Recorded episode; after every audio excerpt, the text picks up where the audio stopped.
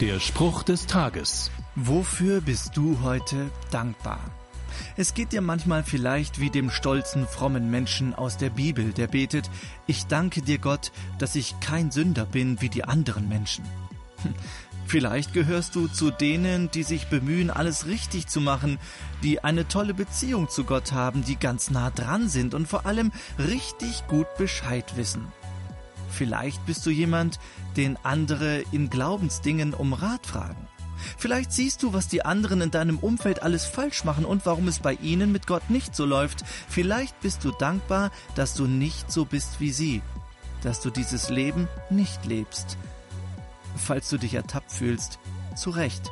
Denn Jesus sagt darüber, die Stolzen werden gedemütigt, die Demütigen aber werden geehrt werden. Der Spruch des Tages steht in der Bibel. Bibellesen auf bibleserver.com.